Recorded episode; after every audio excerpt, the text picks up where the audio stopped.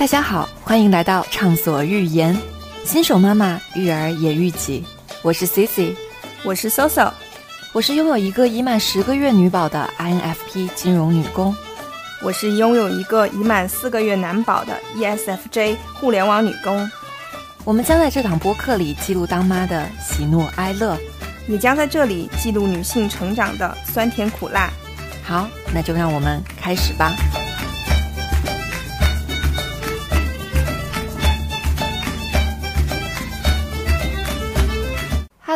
大家好，欢迎来到畅所欲言。我是实现六个月纯母乳喂养，然后并在第八个月实现自然离乳的 Cici。Hello Hello，大家好，我是还在母乳喂养第一线，已经成功喂养宝宝五个半月的 Soso。那我们这期呢是接着上一期的就是母乳喂养的这个特辑，想跟大家再聊一聊关于母乳喂养的五个关键问题，它们分别是哺乳的正确姿势，这包括妈妈的，也包括宝宝的。另外第二个的话呢是追奶，以及厌奶期，还有包括急性乳腺炎，最后就是职场背奶和断奶。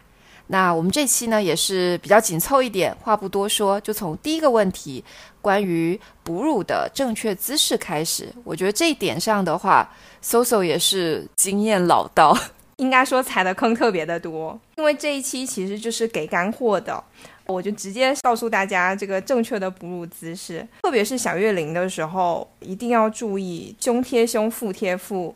头胸腿成一条线，最最重要的就是鼻尖对乳头，这个可能跟大家平时的认知不大一样。宝宝应该是鼻尖和乳头成一条直线，它会有一个。寻乳的反射会仰起头来，用下巴把乳晕的大部分含住之后进行呃衔乳跟吸乳，这个才是正确的姿势。还有一个划重点的就是一定要做好支撑。这个支撑呢，其实有两个方面，一个是对宝宝的支撑，还有一个是对妈妈的支撑。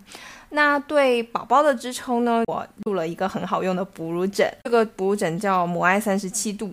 这个哺乳枕的材质很特别，它其实是那种懒人沙发的那个材质，就是无印良品的那个懒懒人沙发、豆豆沙发，就一躺下去它就在那儿定型，有点像那种泡沫的那种感觉。对对对，它就在那个地方定型了，所以就是只要那个姿势固定住之后，宝宝就能在那个地方停留住。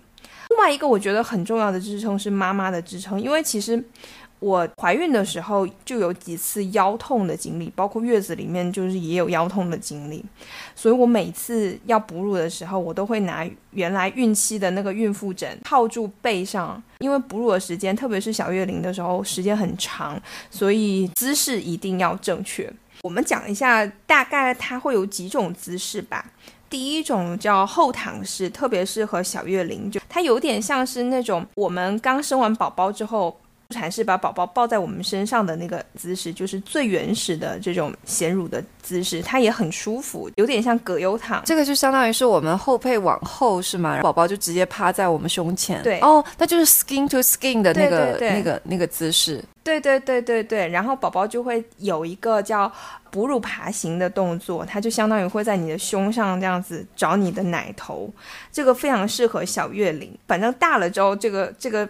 姿势就不适用了，因为它会抬头，它会到处翻，所以这个姿势在小月龄的时候是比较好用的。第二个是比较常用的，呃，侧躺式跟橄榄式。侧躺式就是在月子里跟剖腹产的时候经常用到的，包括我现在夜间喂奶也是这样子。我记得。在月子里的时候，那个侧躺式的姿势就是宝宝会在这个枕头上面吃一边，然后吃另外一边的时候，我就再给他垫两个枕头，让他变得更高。就是那个姿势也是蛮奇特的。还有一个就是摇篮式，摇篮式也就是大家经常用的，其实是现在我这个月龄非常常用的一种喂奶的姿势。就是现在就是它处于快能坐的阶段，所以我每次就是把它整个。整个搂过来放在胸上，他就开始半靠半躺的就开始吃奶了。现在已经完全不是我我能控制得住。我听说再大一点就会变成坐或者是站着吃奶。C C 有印象吗？因为其实我基本上到四五个月左右，其实基本上都以平喂为主了。所以我没有大月龄的经验，但我有听过我的一个同事有讲过，真的是到后面啊，特别是有的岁多，后面就会变成说，你一下班回到家，然后宝宝就会悄悄拉着你，因为那时候他已经会走路了嘛，会拉你拉到房间，自己把门关上，就让你坐下，就把你的衣服撩开，直接就开始。特别可爱，我还有听过，就是那种半夜他饿了，他就会自己醒来，爬到你身边，把衣服撩开，就开始吃。吃完之后，他把你衣服盖上，继续去睡觉，太贴心了。对，还有一种姿势是橄榄式，这个橄榄式呢有点特别，就是我不知道 C C 有没有经历过。我当时经历橄榄式的时候，就是我在调整。哺乳姿势的时候用到的，因为它会含乳比较深、比较大口。我想确认一下，橄榄式是有点像它在左侧或右侧是吗？有一种环抱，对，就好像你夹住它，夹公文包的感觉。我明白。我有几次堵奶，就是那个时候应该是因为。其实哺乳期大家一般会建议都是平躺嘛，但是因为有时候晚上你睡觉的时候会忍不住侧躺什么的，有我大概有两次吧，分别是左边和右边都是在侧面这个地方堵到了，所以这个时候用橄榄式是最适合它吸的一个方式。当时其实我也是主要要靠一个哺乳枕垫着它，让它有个支撑，这样我的手臂就轻松了，就不用举着它。对对，因为我们的乳房外侧是最容易堵奶的。我也是前几天堵奶的时候，也是让他用橄榄式的方式，像夹公文包一样，把它夹在腋下喂奶的。那现在弟弟还会，他会听话的让你夹住吗？还是他会乱动？他会乱动，他一直都是一个乱动的小朋友，吃奶从来不老实的那一种。所以我觉得这点上你特别厉害，因为我之所以到四个多月开始吧，就基本上以品味为主。当时主要原因是在于依依小朋友他已经开始有了对世界的好奇心，所以他吃奶会很不专心，所以就决定说算了，反正品味的话别人也可以分担这一份，以及品味他确实会吃得更专注一点，慢慢的就放弃了 亲喂这件事情。我其实也有段时间是有有平胃跟清胃相互相结合，但是因为我的奶反正很奇怪，就是它老是吸奶器吸不太出来。我之之前也跟 C C 交流过这个问题，真的是只能通过宝宝来吃，它才吃的相对比较干净一些。对，而且你用的吸奶器基本上也都是大家公认的，就是效果最好、吸奶量最好的一些吸奶器了。对，所以我也很苦恼。那个吸奶器真的比我自己手排还不得力，确实只能靠弟弟了。不过我觉得亲喂有几个好处，就是第一是不用洗刷刷，不用洗那个零件；还有一个好处就是在亲喂的时候，其实你可以很好的观察宝宝。我们其实平时带娃的时间，因为我们还还要工作嘛，所以其实带娃的时间没有那么的长。但是就是在一天，比如说我现在一天六次的哺乳的时候，一次大概有个。二十分钟这个时间，我就可以很好的观察他。比如说，我几次就观察到他可能皮肤上会有一些湿疹，他可能有一点咳嗽啊什么的，我都是在母乳的时候观察到的。就我觉得那是一个很好的观察窗口。对，而且我觉得亲喂的时候，我也现在也想起来，就是这是一个你跟宝宝很好的一个沟通交流的机会。虽然他迷迷糊糊在吃奶啊，但是你听到他就是那种吧唧吧唧的声音，你就会忍不住很想跟他说很多事情。就是今天世界又发生了什么？对我就会很喜欢他，就是那种喃喃自语吧，感觉像在说给他听，但是又像在说给我自己听。没错，而且弟弟的头发很硬，我就每次在吃奶的时候就不停的摸他的头，就很舒服，可能他也挺舒服的。还有一个就是，我觉得母乳妈妈真的不忌口，可以瘦得很快。对，这点真的是，我之前好像也有提到过，我就是在我快断奶的时候，包括断完奶之后，就真的是达到了我近几年来体重最轻的时候。虽然我现在又反弹回来了，但是就是那段时间，你就会觉得说你。不用担心多吃多少，而且胃口会很好。但是你每天因为哺乳这件事情又会多消耗五百大卡，就是一件好幸福的事情。对，真的，我现在就在享受这种幸福。其实我们上一期可能也忘记整体上的去提一提，就是母乳喂养，包括整体的一些好处吧。我自己其实比较喜欢它的几点，除了刚刚搜搜讲的，就包括我听过很多医生的说法，就说你有喂奶这个过程，其实对你整体的乳腺健康是比较好的。所以整体你这个乳腺癌啊、结节啊，还有包括一些这种乳腺的一些疾病，它患病的几率就有所降低。还有一点是，对于你的产后修复也很好。你在产后喂母乳这个过程，其实可以帮助你自己把恶露更好的排出，这点也是比较好的。所以我个人是觉得说，其实母乳在亲喂这方面，如果大家把这个整体的一些喂养的姿势调整好的话，真的是一个对宝宝或者是对妈妈来讲，也都是挺自在、挺舒服，还有更能增加亲密的这样的一个方式。而且我发现，就是喂母乳，就亲喂的时候就会会分泌褪黑素，所以每次母乳完的时候，我都会很困。夜里喂那一次的时候，我就喂，每次喂完我就可以直接躺下去睡着。如果是起来用吸奶器，我就会很久很久睡不着。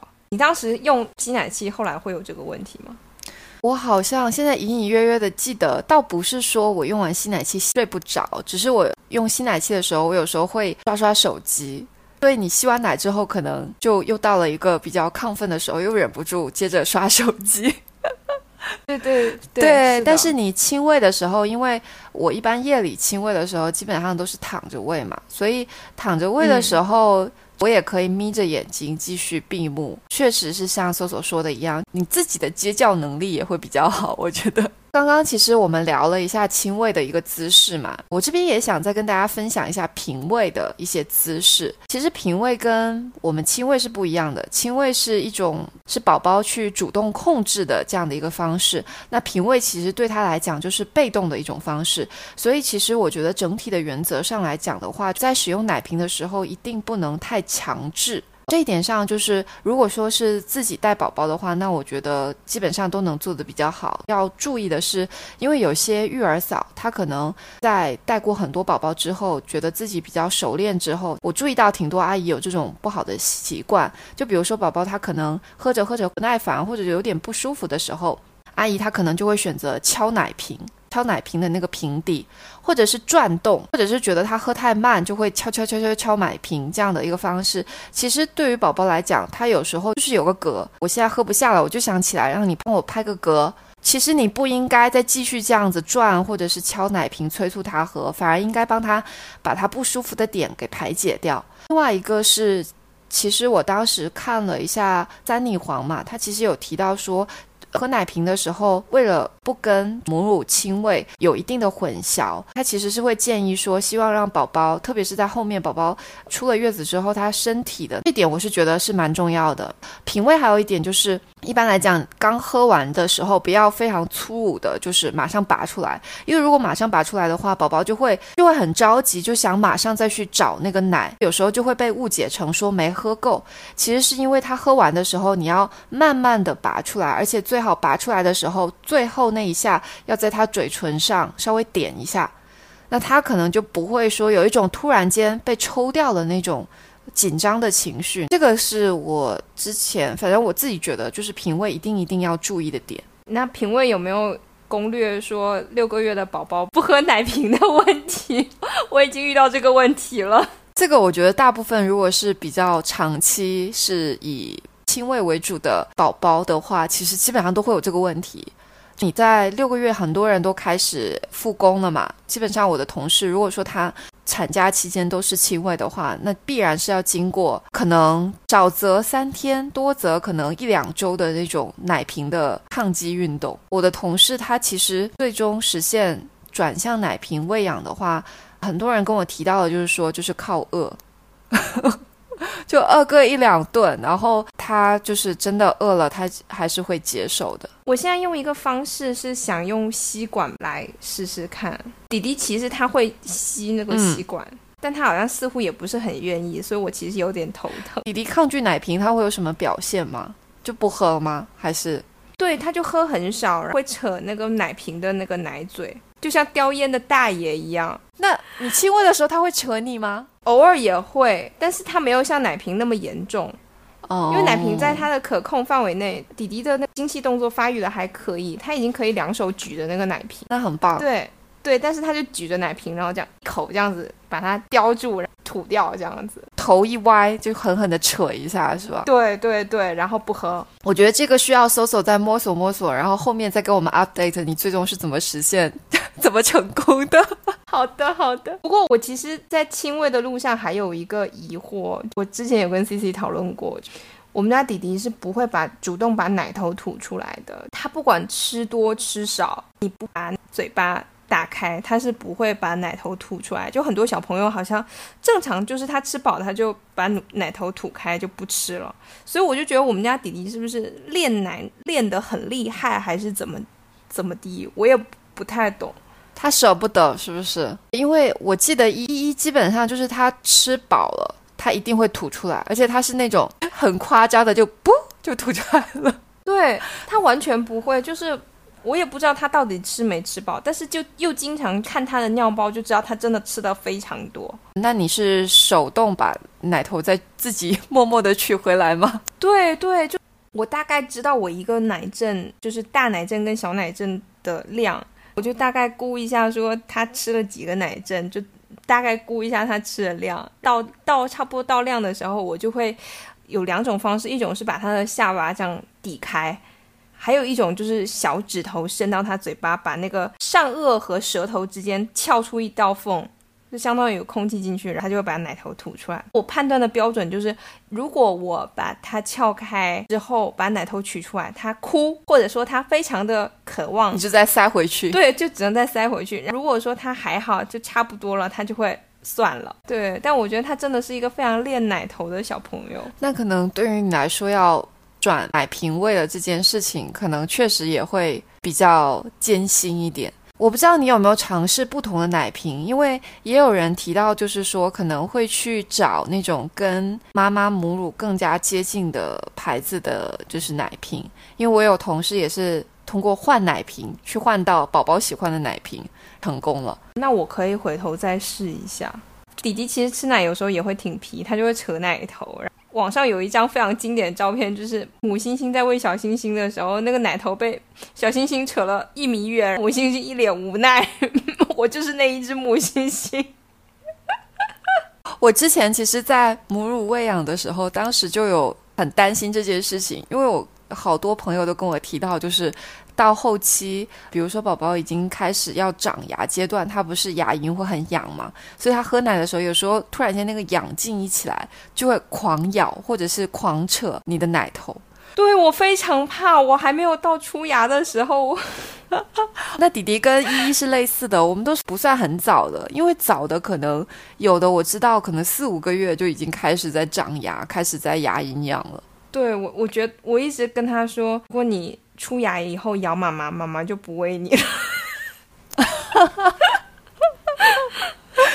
挺好的，提前说好是不是？对他可能也被我威胁到了。其实我还有个问题，我不知道 Soso，你有计划就是说母乳喂养多长时间吗？其实官方很多指导，包括美国还有中国的一些就是母乳喂养者的一些指导，其实都会有提到就可以喂到两岁。但我不知道你现在有什么计划。吗？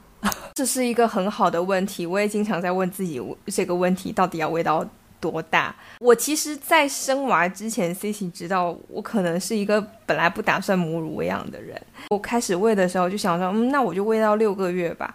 但是眼看着六个月已经马上就到了，我感觉好像没有什么想要停止的想法。但是我现在，我觉得你舍不得，对我会舍不得。但是如果它咬我咬得很厉害，我可能就会算了。还有一个我觉得比较重要的点是说，我想看看我什么时候奶量会降下来。如果它自然离乳了，那也就自然离乳了。所以我今天想听后面 C C 关于。自然离乳的分享，对我觉得那是一个很很 OK 的状态。当然，我也有听说，如果一岁多以后，就宝宝有意识之后再断奶，其实他会非常痛苦。对，因为他那时候自我意识也强了。对对对对对，所以我也没有想好这个事情。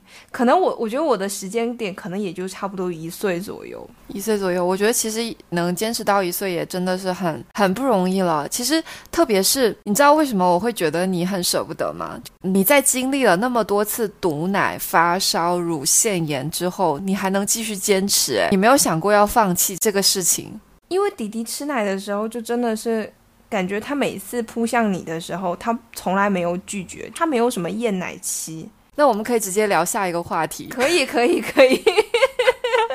但是我想插一句，你上一次就是上一周极限乳腺炎的时候，当时小胖有给我发了个微信，就说你在通乳室还在很热情的跟周围也在堵奶的妈妈在推荐我们的博客节目。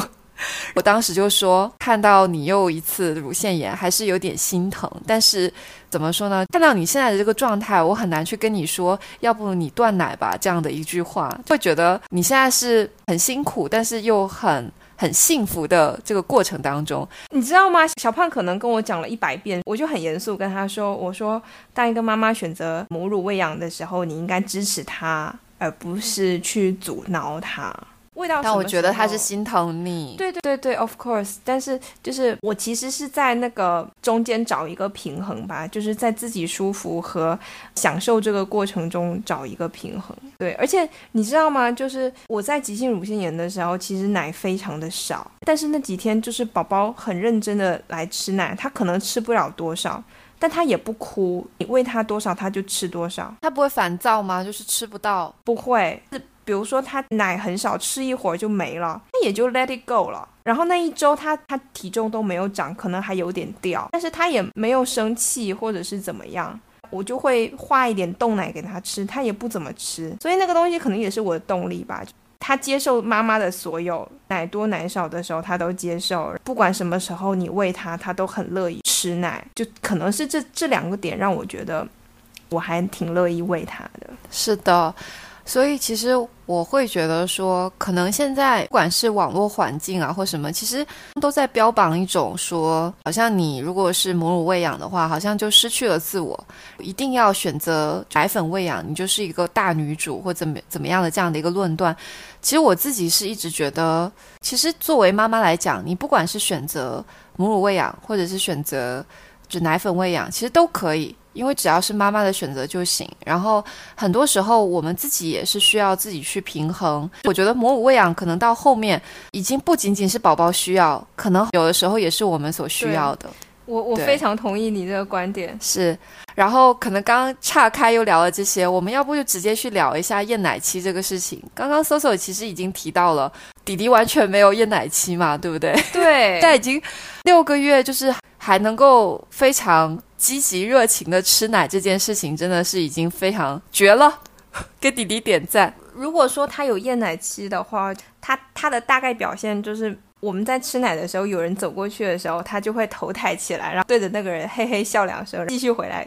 继续吃奶，那这个已经不是厌奶期啦，他只是对世界有了好奇，再加上他自己的眼睛啊、听力啊各方面的发育更加健全了，就会察觉到这些动静。但是其实 Soso 现在也是提到了，就奶期可能有几个可以应对的策略啊。首先的第一点就是一定要找一个安静的环境喝奶，这点非常重要，千万不要说要一个。长辈在那边逗小朋友才能够喝奶，这种状况其实是会更加影响他喝奶的专注度。所以其实我记得依依是比较早，可能三个多月，他饿的时候他会可能开始吸一个奶阵，喝完一个奶阵之后，他就觉得好像肚子里已经有东西了，就开始蠢蠢欲动。所以我应对这个情况的第一个要义就是，我当时就找了一个真的是一个角落。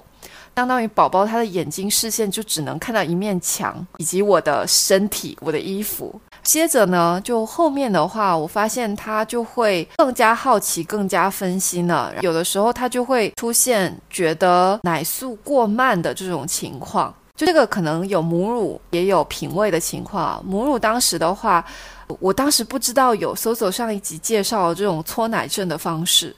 那我就只能赶紧，就是左边喝完一个奶阵之后，就赶紧换到右边，让右边比较快的出奶阵。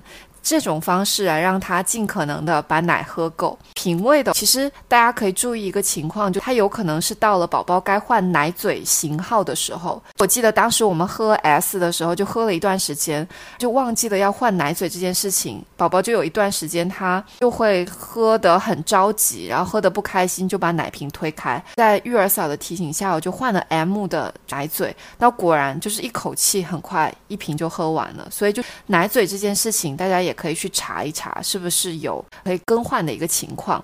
最后一招吧，对于我自己来讲，我觉得比较有用的就是当我们排除掉宝宝是因为一些疾病的问题，或者是因为冷热的一些问题、环境因素以外，最好的方式就是可以通过饿他一两顿的方式去解决厌奶期的这个情况。因为当时我大概三四个月左右，那会儿刚好新房子已经装修好，有很多家具在进场的时候嘛，就会要时不时的出门。宝宝其实他有的时候就会产生这种厌奶的情绪，包括用奶瓶也不怎么爱喝。然后大概我有一天。就是饿了，他可能一两顿吧，他不喝我就不给喝了，也不强制喂。本来一天一顿要喝个一百二，他可能喝了个三十或者是五十就不喝了。真的是饿了一两顿之后，他就能比较乖乖的听话哦。当然，这个饿的意思就是说，当时他的每一顿奶是间隔三个小时。那如果他只喝五十毫升，其实他是撑不到三个小时。但是我就要。痛心下狠手，让他到三个小时再喝。真的，这个是我觉得是见效最快的。他就发现说，这个奶还是很珍贵的，该喝还是得喝的。很快，这个厌奶期也就过去了，所以就基本上这个时期过，后面喝奶还是比较简单的一件事情了。对，我觉得这个事情，我希望看到弟弟后面的情况，他到底是一个没有厌奶期的小朋友，还是他的厌奶期来的比较晚？是的，我觉得聊完厌奶期，因为刚刚其实前面我们多多少少也。提到了就是急性乳腺炎这一趴嘛，我觉得这个也是 SOSO 需要跟大家科普跟分享的一个很重要的一个话题，用血泪换来的经验。对你上一次只是分享了最近这一次乳腺炎嘛，但是其实你经历过好几次，我觉得你要跟大家分享一下每一次的经历，让大家有个预期、有个准备以及应对的方式吧。好，OK。其实上一次是我第二次，之前还有若干次小的毒奶，还有一次特别大的急性乳腺炎，发烧烧到四十度，连着烧五天，真的是太吓人了。就是我印象中第一天早上起来的时候，我就发现我的左奶有点痛，但是它又怪怪的，它不像平时的那种毒奶，就一摸你就觉得它有硬块，就知道你毒奶了。我只是觉得有点痛，就起来吃早餐。当时我就感觉有点发烧，我当时应该三十七度多，我就想说，那等会再处理，因为之前也有一次就大概烧到三十七度多，因为通过排奶之后它就降下来了，我也没有太着急。但是不到两个小时，就在九点多的时候，我已经烧到了三十九度。然后那一天其实是端午节的前一天，我就在小红书上查说这个急性乳腺炎，我大概率判断自己就是急性乳腺炎，我就开始查说有什么办法。看到的主要方式就其实是要降温排奶，我就想说 OK 啊，这这个事情很简单，我也知道哺乳期能吃的退烧药是布洛芬和对乙酰氨基酚，家里也都有，冷敷排奶这些在家里都能做。所以我当时就没有选择第一时间去医院，而是在家里自己吃退烧药、冷敷排奶。那一天晚上吃退烧药，温度能下来，但一一不吃，温度就上去了。到第二天的时候，我还是这种高烧的状态。到那一天第二天下午的时候，我妈就觉得说不行，就一定要去医院，因为是节假日期间，医生其实就是你没得挑，你就有有啥你就看啥。他就给我开了中药，因为我去的是我们边上一家厦门最好的乳腺科的医院，就是中医院。我也告诉他说，我其实已经开始吃抗生素。这里说一下，就哺乳期的时候，抗生素的使用一定要特别小心。我吃的是小朋友吃的那一种，就是幼儿用的那个抗生素，叫西克劳。我那时候已经开始，就当天我就已经开始吃抗生素了。那我去中医院看的时候，他就让我说要把抗生素停掉，吃中药。但我当时有点反骨，我就觉得说，其实抗生素是 OK 的，而且我已经开始吃了。如果我这时候停掉，其实抗生素的作用就没有了嘛。我之前的理念就是抗生素要吃到一个周期，不要。吃一半停下来，其实对身体更不好。虽然我去看完，他给我开了通乳和外敷中药，还有喝的中药。我喝的中药我就没有喝，我就回来继续按我原来老一套西克劳和退烧药的方式排奶的方式去解决这个问题。结果那天就。完全没有恢复，我还是那么高的体温。我更糟糕的一个操作来了，我当时发现说奶排不出来，因为我第一次就是堵奶的时候有请过一次通乳师到家，那一次效果很好，可能有一点三十七度多的微烧。他排完奶之后我就退烧了。那一天我四十度的时候，我就叫那个通乳师来家里通乳。但其实就是乳腺炎的时候，这里穿插一个乳腺炎的一个原理，有几个原因，比如说是堵奶，或者是说有一些菌群失调造成的这种细菌性的乳腺炎造成的组织的水肿，就相当于把你的那个乳管。挤得很小，他奶就出不来了。奶出不来的时候，我那天叫的那个通乳师来家里面，结果他跟我一顿揉，他可能觉得说他一定要把奶能排得出来才是他工作体现，他就对着我的胸可能揉了一个多小时。所以我觉得那一次可能那个操作也是让我五天才从四十度退下来的一个重要的。原因就是我可能请了一个不合适的通乳师。我后来的经验就是，一有症状先去医院，不要换自己在家里推拿。乳房其实真的是一个非常柔弱的组织，就你要温柔以待，不然它真的经不起太多的这种惊涛骇浪。到第二天，就那天揉完之后，就还是持续四十度的高烧。第三天，我终于学乖了，我终于开始吃那个中药排奶外敷。第三天、第四天的时候，慢慢烧从四十度可能降到三，最高温可能三十九度，我才慢慢慢慢的降下来。烧了整整烧了五天，烧完之后，就是很糟糕的问题，就是我后面形成的。浆块相当于那个奶积在乳房里面，一块一块一块的，它排不出来。我当时五天烧完之后去看医生，我说这个好像有块块，他说对，他说这个你要尽量让宝宝吃，如果吃不出来的话，就要穿刺引流。天呐！大家看到那种小红书上用那个针去把那个吸出来，对，用那把那个奶吸出来，还好我没有发展到那个程度。这就是我上一次大概乳腺炎的一个经历，非常的惨痛。这里面其实有几个经验，就是第一是一定要认真去看医生，第二是。在家里自己弄的时候，千万千万不要，切记不要暴力通乳，就不要太用力。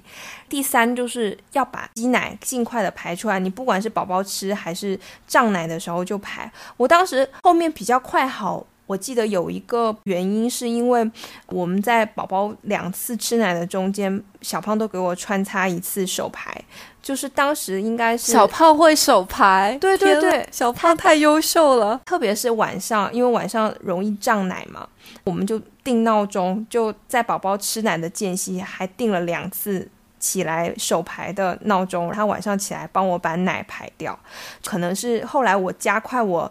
愈合的很重要的原因，包括我后面这一次乳腺炎的时候，也是除了宝宝吃奶之外，爸爸就是在两次吃奶中间都会给我加一次手牌。所以后面才会好的比较快。所以我问医生，医生也是这么说。他说宝宝按频率来吃就可以，剩下的时间就是一挤奶就用手排，这是一个比较重要的经验。还有一个就是热敷跟冷敷的问题。热敷或者说是温敷，是对乳房来说是一个需要很慎重、很慎重做的事情。我其实建议，就乳腺炎的时候，尽量不要上热的东西，上温的东西，可以上。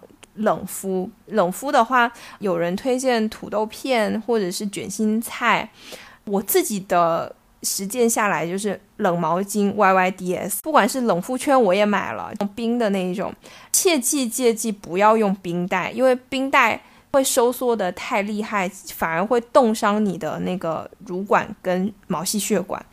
但是冷毛巾就真的非常好用，就可以持续的保持一种比较凉的状态，但又不至于太冷。所以我自己实践下来就是冷毛巾 Y Y D S。如果你要再加码的话，就毛巾用那个蒲公英水，就不要用纯水，你就用蒲公英水去浸这个毛巾，浸完之后再来敷。我自己也有用了那个如意黄金伞，小红书上很多人推荐，但是我自己敷了一次，觉得好像并没有什么特别大的作用。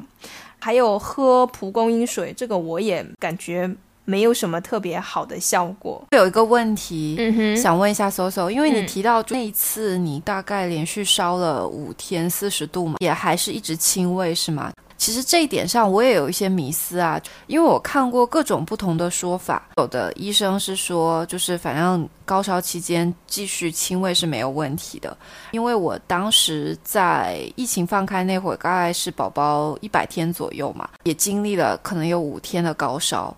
当时其实还有医生有提到，是说如果是大于三十八点五度的话，那最好还是不要亲喂了。所以其实我就一直不确定到底哪一种是比较 OK 的方式。我当时其实，在阳了过后有几天，就是四十度的那个情况下，就基本上没有怎么亲喂，都是吸出来，而且那个奶也没有留着。宝宝是喝冰箱里的冻奶。我当时的情况就是，其实。乳腺炎的时候有一个也是画一个重点，乳腺炎的时候尽量不要用吸奶器，因为它乳管已经相当于是收收窄的。因为宝宝的这种吸吸奶的机制跟吸奶器的机制其实不太一样，吸奶器是有一种就是外力负压把它吸出来，其实对乳管会伤害更大。所以我当时其实没有吸奶器的选择，我只有宝宝喂跟。手排这两个选择，我自己的理解，高烧的时候能不能喂奶？我觉得体温高其实是身体内部战场在打打斗的比较激烈的一个标志，但是它并不代表你身体里面会有一些其他的毒素。我自己个人是这么理解，而且相对来说，也有一种说法，就是其实你烧的时候，你身身体产生的免疫因子。反而是可能是宝宝后续以后遇到的时候，遇到他自己身体遇到问题的时候，给他提前储备的一些一些东西，这是我看到的一些说法。对这个说法我也有看到。对对，但是我当时其实并没有什么太好的选择，我只能尽量喂他，不然我可能会死得更惨。对，是的，是的，我同意。就是那个时候，你也不可能靠。只靠手排，我这里提一下，就是刚才忘了提，说什么是急性乳腺炎的一些征兆或出现什么样的情况，一定要千万要小心。急性乳腺炎它可能有几种原因会造成，刚才 C C 有提到，比如说侧睡压到挺经常的，我后面这一次乳腺炎就是这么来的。还有就是，比如说有的人是因为堵奶，奶堵在里面，然后他堵奶之后。里面的奶就发生了一些质的变化，变稠了，然后就不容易出来，相当于就奶就积在里面。我们讲积奶在里面之后引起了乳腺炎。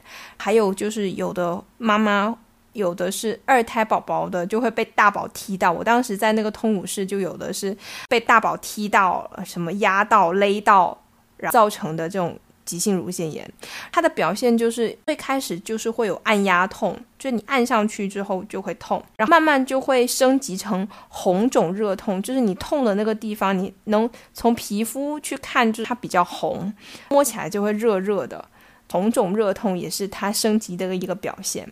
急性乳腺炎之后还有一个问题就是奶量会就是断崖式的下跌，这里面有一个比较。需要小心的就是奶如果排不出来，一点都排不出来的时候，那你就是这个问题就比较严重了，相当于它可能就是需要用那种用针管去把把那个浆块抽出来。但我两次我比较幸运，我都有遇到浆块，但是我两次多多少少都还能出奶。医生的说法就是，但凡你还能出奶，还有的救。但是有的就是一点都出不来，那就真的是非常非常麻烦了。所以乳腺炎的要义就是。赶快把那个变质的奶、积奶给它排出来，就会好。还有，我想提一下，就后续的一些护理，比如说我后续就有出现，呃，乳房上会有一些浆块，这些浆块其实会影响你的奶量。这个解决办法就是可以在你完全彻底好了之后，每次在喂奶之前就温敷个十五分钟左右，再开始喂，就相当于让那个浆块稍微活动活动。用奶阵的方式把它冲出来，这个是后面的一个护理。还有一个我想提的，就是我上一集有提到的，我受到了系列的乳头损伤的问题。这个其实跟乳腺炎也是有一脉相承的。我后续遇到的像皲裂啊、溃疡啊等等的这些问题，我自己用下来感觉比较好的护理方式，比如说在皲裂的时候，我用了那个木青的乳贴。那个是还对皲裂就是修复的效果比较好，溃疡呃我用了蛋黄油，还有一种叫生物凝胶，叫舒玉凝的生物凝胶，就相当于是乳房上的易可贴，还有就是日常维护就是乳头膏要定期的去涂抹。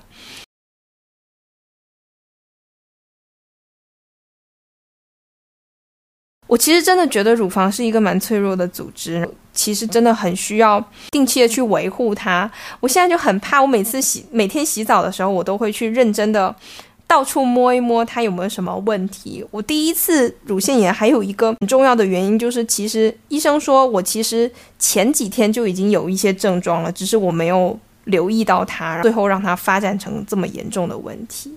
对，所以喂奶的妈妈每天检查自己的乳房，真的是一个还蛮重要的事情。还有就是，宝宝要多吃，在急性乳腺炎期间，最好的你的助手就是他是最好的吸奶工，就没有人比他更优秀。所以就是在这个期间，哪里堵奶，就让宝宝的下巴对准哪里去吃奶。以上是我的。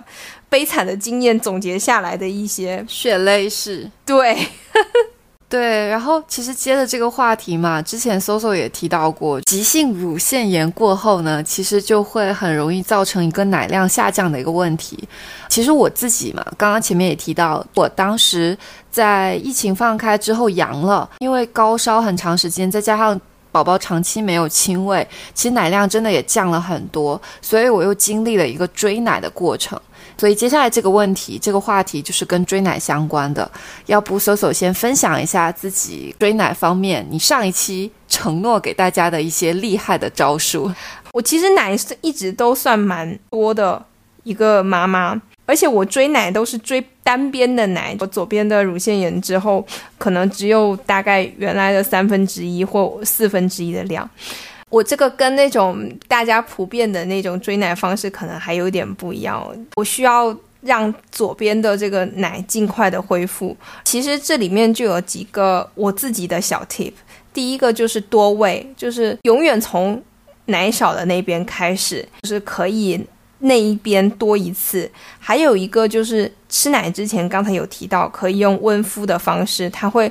让奶阵来得更快一些，还有按摩穴位。我们身体里面大概是有三个穴位是跟就是出奶比较相关的，一个是大椎，就在我们后背上面，脖子下面一点点有一个比较凸出来的地方，那个叫大椎。然后还有一个叫膻中，膻中是在两个乳头连线的中间，还有一个叫乳根穴，就在乳房的垂直下方。那边有个叫乳根穴，大家可以去搜索一下。这三个穴位其实是会促进你排奶的。我每次就是要喂奶之前，我就会稍微按一下这几个穴位，让那个奶在吃的时候多多多出一些。还有一个就是。我自己觉得，就是食物追奶也还蛮神奇和好用的。一个是榴莲，我记得那那段时间我刚好在喂奶的时候，就是榴莲盛产的季节。我每次吃完榴莲之后，我的奶就会爆多，一半榴莲大概可以增加我一百毫升的奶。第二个是醪糟米酒，就是我们叫酒酿酒酿汤圆，这个也是会比较下奶。还有无花果干，鲜无花果或者无花果干其实都还挺好的。还有比较传统的，像通草鲫鱼汤，也是比较下奶的。还有丝瓜蛋汤，上次有提过。我还比较喜欢这种纯天然的方式去追奶。当然，还有最重要的就是一定一定要多喝水，水是乳汁合成的这个原料。如果没有喝水的话，就没有原料生产。喝水的时候可以小口小口的喝温开水，特别是哺乳之前可以先喝小口小口的喝一些，奶阵也会来的比较快。对，其实刚刚搜搜有提到榴莲这一点，我可能小小的补充一下，最好是在可能出月子之后再去吃榴莲，因为可能在第一个月。榴莲因为是一个高热量的一个水果，其实它还蛮容易造成毒奶的。因为我印象很深，当时我在月子中心的时候，有一次那个通乳的小姐姐，有一天就突然跟我说，她刚帮一个妈妈通完乳，也是一个急性毒奶的一个情况，就说她是因为前一天忍不住炫了好几瓣的榴莲，所以就造成毒奶。她当时还特别嘱咐我说，一定要等到出月子之后再吃哦，不要忍不住。所以我可能就小小的补充这一点。我有两次毒奶经历是比较特别的，其中有一次是因为我吃了大肠血，C C 有记得这种哦，那是我的 favorite。对对对，这个这个食物就很特别，给大家介绍一下，它就是在大肠里面灌猪血，剪开剪成一小段之后去煮汤，放很多胡椒和芹菜，就非常香的一个汤。但是这个汤有个特点，就是它的脂肪非常的多。我也非常爱这种食物，因为当时大肠血里面的血其实是会帮我们补血补铁，帮助妈妈尽快恢复的。我就以这种名义就吃了。炫了好几次这个大肠血，终于有一次，因为我吃完这个大肠血之后就毒奶了。对，就是母乳期间，我感觉，当然我们尽量不忌口吧，就保留这一份自由。但是你不得不说，有一些食物还是要小心一点。我感觉啊，对我，所以我后来每次吃完油的东西，我就会吃下五颗。卵磷脂去排油，是的，是的，我后来也是，就但我觉得我最近吃的比较多，可能是上火或是高油脂的东西，我就立马薅出我那罐巨大的那个卵磷脂，赶紧吃五颗。我可能就吃了一小段时间，后来好像比较没有这个困扰。一般三个月之后，你的乳腺基本上不大会出现堵奶的情况了，就会好一点。刚刚 Soso 已经分享完。他大概的一些追奶的方式嘛，我可能小小的再提一点。我当时在阳康过后，自己的一个追奶方式也是在小红书上面学的，它好像是叫。PP 追奶大法，它基本上就是希望你能够在夜里面起来，最好的时间可能就是两点到三点期间。但如果说这个时间段起不来的话，可能晚上十一点到早上五点其实也是 OK 的。它的一个机理就是，除了宝宝喂奶期间，你可以两边吸奶，而且如果是两边同时吸的话，你可以吸完之后大概休息个五分钟、十分钟，喝点水，再吸一次。大概每次，比如说是十五分钟到二十分钟左右。第二次你可以稍微减少一下，可能就是十分钟到十五分钟左右。我大概可能阳康之后，通过宝宝的吸乳，包括自己的 PP 追奶大法，以及刚刚搜索已经有提到的，就是狂喝水。我当时就是搞了一个巨大的吸管杯，是一个一点五升的吸管杯，每天炫至少两壶。就会让整个就是追奶的效率就很快就能够回来了，也是因为这样子让我能够从当时呃杨康应该是宝宝一百天左右吧，最后还能够喂到八个月，我觉得也是挺不容易的。嗯，对对对，但那个 PP 追奶大法真的妈妈好辛苦，我当时就很心疼 CC，但我那个时候比较幸运，大概可能也就是。两三天，可能就是起来两三次的那种晚上的时间，但是还是挺不容易的。是的，就是心疼 C C。我觉得我主要心疼你吧，在母乳喂养这件事情上，我都不觉得我有什么好心疼的，真是的。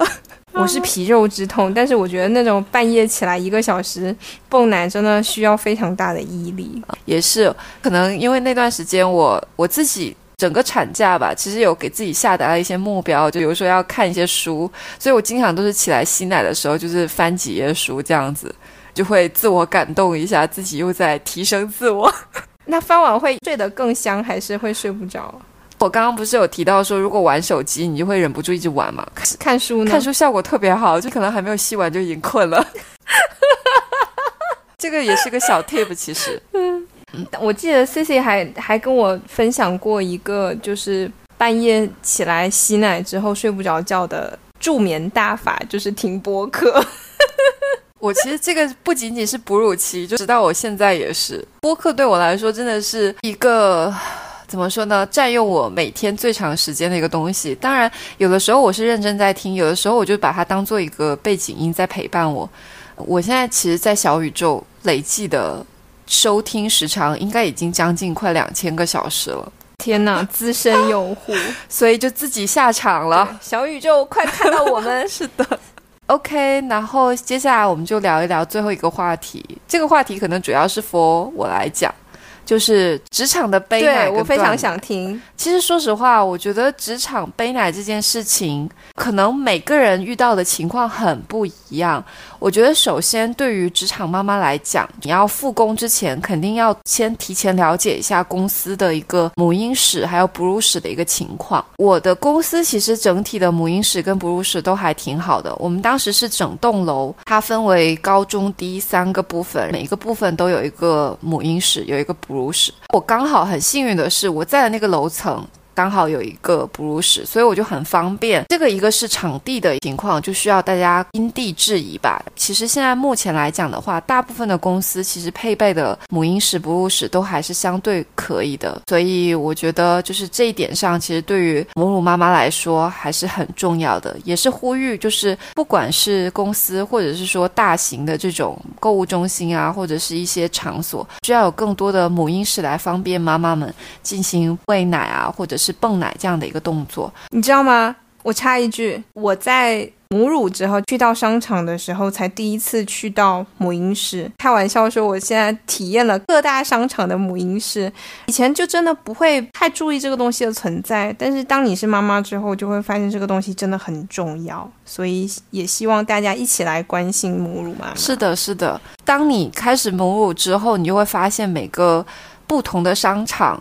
它的母婴室的状况会影响到你愿意去那个地方的次数。厦门最好的母婴室就是万象城的母婴室，就是深圳一样的，就是万象华润系的，包括万象天地啊，然后万象城啊，母婴室都是布置的非常好，这点也是点赞。另外，像深圳机场的母婴室也是超赞。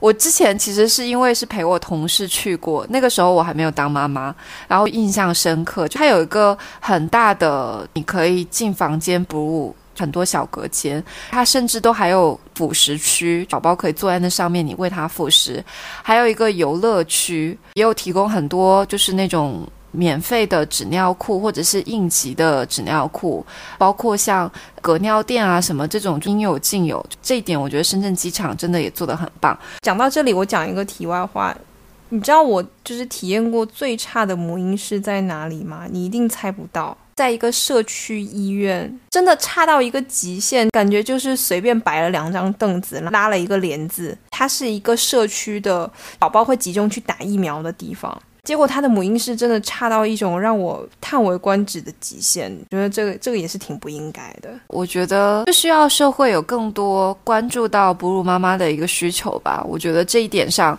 其实包括现在就是大家愿不愿意生孩子嘛，这一点上其实有很多配套的措施是可以把它做起来，社会需要共同去推进的。然后聊完场所这一点，第二点就是需要准备好一些背奶的物件。这个其实也是跟自己所在的公司它的母婴室的一些情况是怎么样相关的。因为其实除了像吸奶器这种保温的袋子是固定需要的。还有一点，其实也是看你吸奶的频率吧，看你需不需要在公司进行吸奶器的清洗，还有包括消毒。我当时我的公司其实是它是有一个公用的消毒柜，也有不少妈妈其实她自己是会把消毒柜就是搬到办公室去用的。当时我就借用了我一个同事，他当时已经断奶了，但是他的那个消毒柜还在。办公室，所以我就借用了他的那个消毒柜，对，然后其他的一些物品就包括就是你可能清洗奶瓶的一些盆，还有包括刷子，可能在办公室那边也是需要备一份的。另外一个我觉得比较重要的就是要做好一个时间的安排，这点上的话，我当时自己在上班期间背奶的时候，我当时其实一天只需要吸大概四次奶了。上班前一次，隔个四五个小时到中午午休的时候吸一次，下班可能六七点钟，有时候是回到家，有时候是在办公室吸完第三次，再到晚上睡觉前可能十一二点再吸一次，大概这样的一个安排，其实是整体会让你背奶会更轻松一点。我想跟 C C 提问，就是所以你在职场。背奶的时候，你去吸奶的那个时间，你会觉得它会耽误到你的工作吗？或者你会因此受到什么样的不同的对待吗？我其我其实觉得还好诶，因为我的吸奶时间，我觉得排的还是相对比较不错的。我的第二次吸奶时间，我一般就在午休，同事都在午休啊，我自己在哺乳室吸奶，相当于没有占用到工对我完全没有占用到工作时间。再加上那个时候，其实我怎么说呢？就是我的奶量是处于一个比较均衡的状态，我的乳房已经不会很胀很胀的那种情况，除非隔了太长时间啊，你大概撑个四五个小时是没有问题的。所以这个时间其实完全不影响我上班、开会，还有包括跟同事沟通什么的。我其实有看到小红书上有一些刚返回岗位的工作岗位的妈妈，其实会经历开会开着就直接把衣服弄湿，我其实会有点心疼。对，我觉得这个是，其实我怎么讲呢？其实一方面是心疼，可能在现在目前国内吧，大家可能对于这个事情本身接受度还比较低，因为甚至有些人他不知道就会有溢奶这种情况啊。我记得当时疫情的时候，有一次印象很深刻，我应该是看到一个帖子吧，是有一个妈妈她参加视频会议，因为那是一个临时的会议，她当时在吸奶，所以她就开着。跟大家在编视频，但是又在保持这个吸奶的动作。大家知道那个吸奶器，它那个泵的那个声音还是蛮大声的。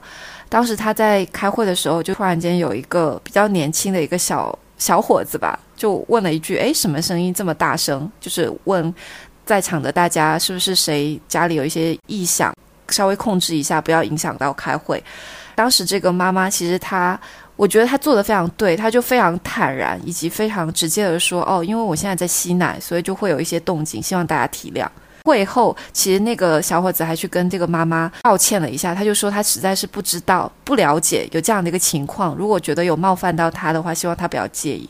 他就说：“呃，其实他也觉得没有关系，也希望因为这一次的对话，让他去更多的理解到职场女性会面临的一些情况，希望他能够更多的体谅。”坦白来讲，我觉得后面可能我跟 Soso 也会聊一些职场的一些话题嘛。现在的职场来讲的话，你不得不说，很多时候肯定还是男性主导的。那他可能对于生育这件事情，还有包括哺乳这件事情，会对女性的一些影响，他们是不了解的。我会觉得说，我们包括我们做播客本身，虽然可能听播客的很多还是以妈妈、以女性为主啊，但我们还是希望，不管是男性或者是说社会，去提供更多资源的。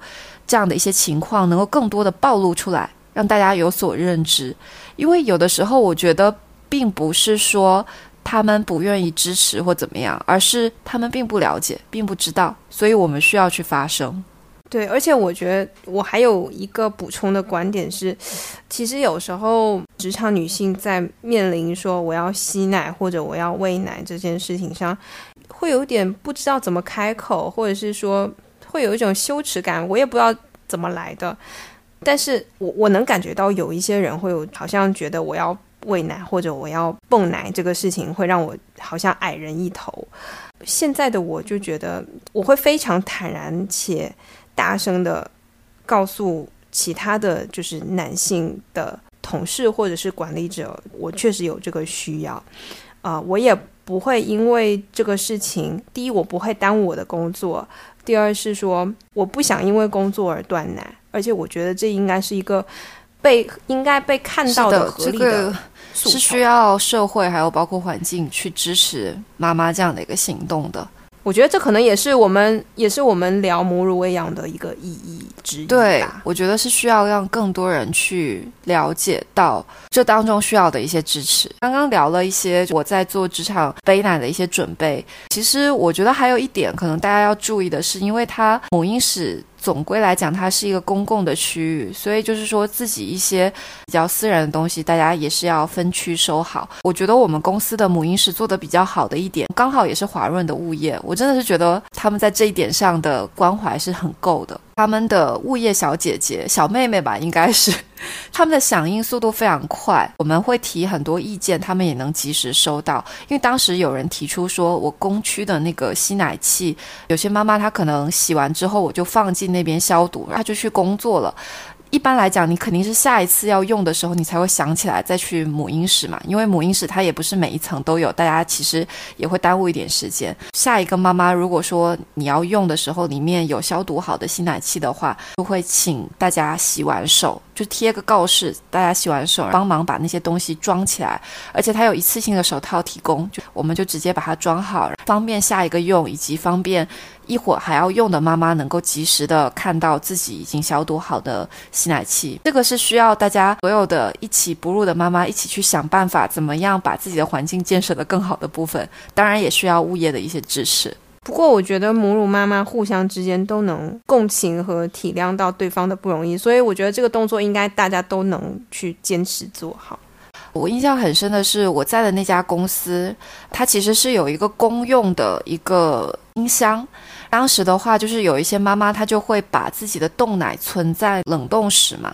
有一次，我有一个同事，他就突然间从工位上站起来，就跟整个部门的人，就是那种喊话的方式，他的语调也是非常温和的，但是很大声的跟大家说：“他说，可能大家不知道，母乳的话其实是很注意卫生的，公司其实是把其中。”冷冻柜的其中一个腾出来，专门给母乳妈妈冻奶用。希望大家不要把其他的东西也放在那个，一定要告诉大家这件事情。在场的很多人他没有这个经历，他其实是不明白这个道理的。大家一听也就明白说，哦，原来要注意这一点。后面就再也没有出现说冷冻柜里面的母乳柜出现其他不明的食物这种情况。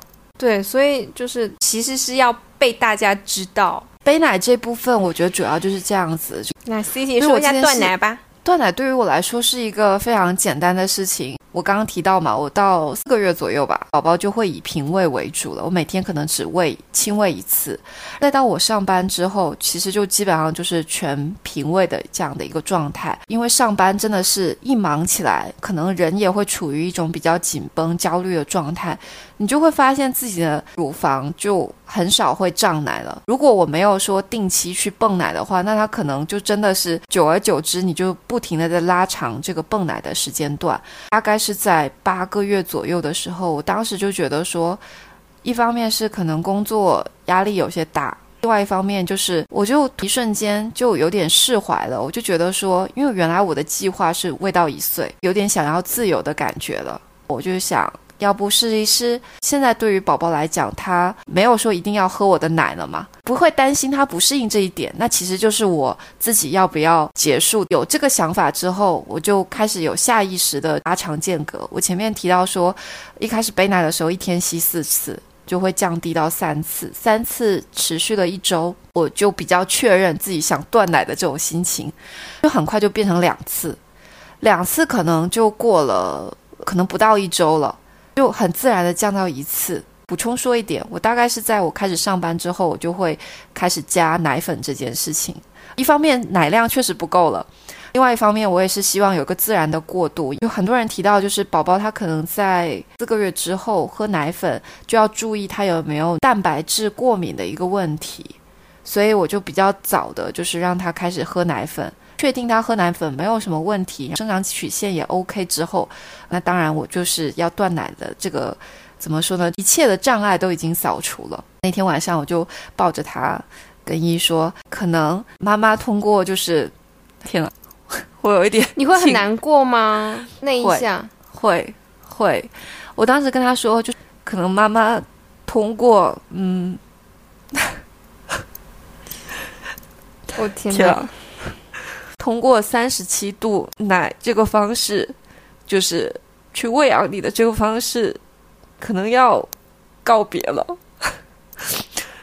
但是并不代表妈妈没有像之前那么爱你，就我我会越来越爱你这件事情。啊我天啊！我跟搜搜两个人现在 情绪一上来，我不敢想象我面对那一天的感觉。对。对，就真的，我觉得到后面是妈妈舍不得，我就跟他说，可能是最后一次亲喂你。我其实已经隔了好好久没有亲喂他了，那天就抱着他，他就非常安静的喝完了两瓶的奶，就乖乖睡觉。当天就是喂完之后，第二天我就没有再吸奶，第三天早上我又吸了一点奶，然后那那次出来可能就只有四五十毫升或二三十毫升，我有点忘了。之后我就没有再吸，就就结束了。就 我说实话，我会觉得，当时如果说没有工作带给我的一些压力的话，我可能可以坚持更长的时间。我觉得工作真的会让奶量下降很快。是的，你会你会因为工作，比如说你你的情绪紧张，另外一方面就是你工作起来有时候水都顾不上喝。我们前面提到嘛，就你追奶肯定都需要水，对，所以就是它是一个很快就会让你进入 奶水不足的这样的一个状态。你知道我最近每每天就工作，出门工作回家第一件事情就是狂炫水。我觉得我可能我到自己断奶那天，我可能会真的非常的难受，就是我非常认真在保持奶量，特别是弟弟，其实他的衔乳不是很好，所以他可能对比其他的小朋友没有办法那么。高效跟快速的吃完奶，但是因为他真的很恋奶，所以我会很认真的把自己的奶量保持在适合他生长的这个水平上。然后我之前看过，大概有看过一本书，就是河南妈妈的奶说再见，那个绘本。我可能我到时候我也会需要这个东西，而且我我我其实看到有一些断奶的帖子，就那个看不得，就是看到那个断奶的帖子，妈妈会在那个奶上面。给宝宝留一段话，妈妈不能继续喂你，但是妈妈依然爱你。就是看到这种话，我就整个人就会崩溃。不要说你现在了，你看我现在都断奶这么长时间了，所以我现在还是很认真的在喂奶和没有想要结束的想法。尽管可能我每个晚上，我每天晚上都要起来一到两次。它会打乱我的工作的节奏，我一天可能在花在喂奶这个事情上，可能就要花掉我三四个小时。但是也不知道是执念或者是怎么样，尽管我经历了这么多次的乳腺炎、乳头的损伤等等，但是我就是不想断奶。好了，这期就这样吧。没有想到最后聊断奶这个话题，以为我会非常非常酷的聊完这一部分，想说你看。我的品味的奶粉添加，一步一步的都按照我的规划来，宝宝也没有痛苦，也不需要分离式的断奶，就是而且很轻松，乳房也没有觉得很难受。但是 我没有想到，回忆起最后一次喂奶的时候，情绪还是有点激动，因为当时 C C 其实有有跟我说到这个问题，他在群里发了一句说，最后一次。为了依依小朋友，然后就结束了他的母乳生涯。然后他说八个月应该也差不多够了吧？他当时挺云淡风轻的，但是回头看起来，就是其实也是经历了很多，内心已经汹涌澎湃了。但是最后还是只给我们留下这样一句话。但是我觉得那真的是一个里程碑吧？就小朋友不断的在离开我们，离乳也是一个离开我们的一个标志。可能这样的标志也会越来越多，有时候确实是不一定是宝宝离们，只是我们离不开宝宝而已。好呀，那我们这一期关于母乳喂养的下期就聊完了几个我们觉得比较重要的话题。我下一期我觉得可以提前预告一下，我跟 Soso 会计算一下我们目前为止的一些生育成本大测算，真的是不算不知道，一算吓一跳。真的出乎我们两个的意料，太吓人了。所以我们有很多坑，还有一些我们觉得值得花的钱，都会跟大家分享。那我们就下期再见吧。那就先这样，大家拜拜。